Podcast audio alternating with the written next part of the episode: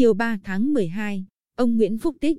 đội trưởng khách hóa vận Trung tâm Kinh doanh Vận tải Đường sắt Diêu Trì, ga Diêu Trì, cho biết,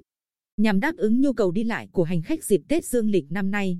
Tổng công ty Đường sắt Việt Nam sẽ tăng cường thêm 2 đoàn tàu ký hiệu SQN2 và SQN1 chạy tuyến Sài Gòn Quy Nhơn và ngược lại.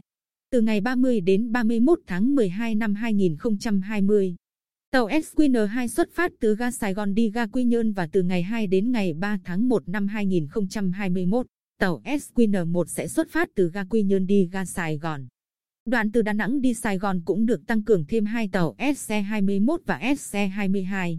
Ngoài ra, hàng ngày còn có các tàu SC2, SC4, SC6, SC8 xuất phát từ ga Sài Gòn đi Hà Nội và các tàu SC1, SC3, SC5,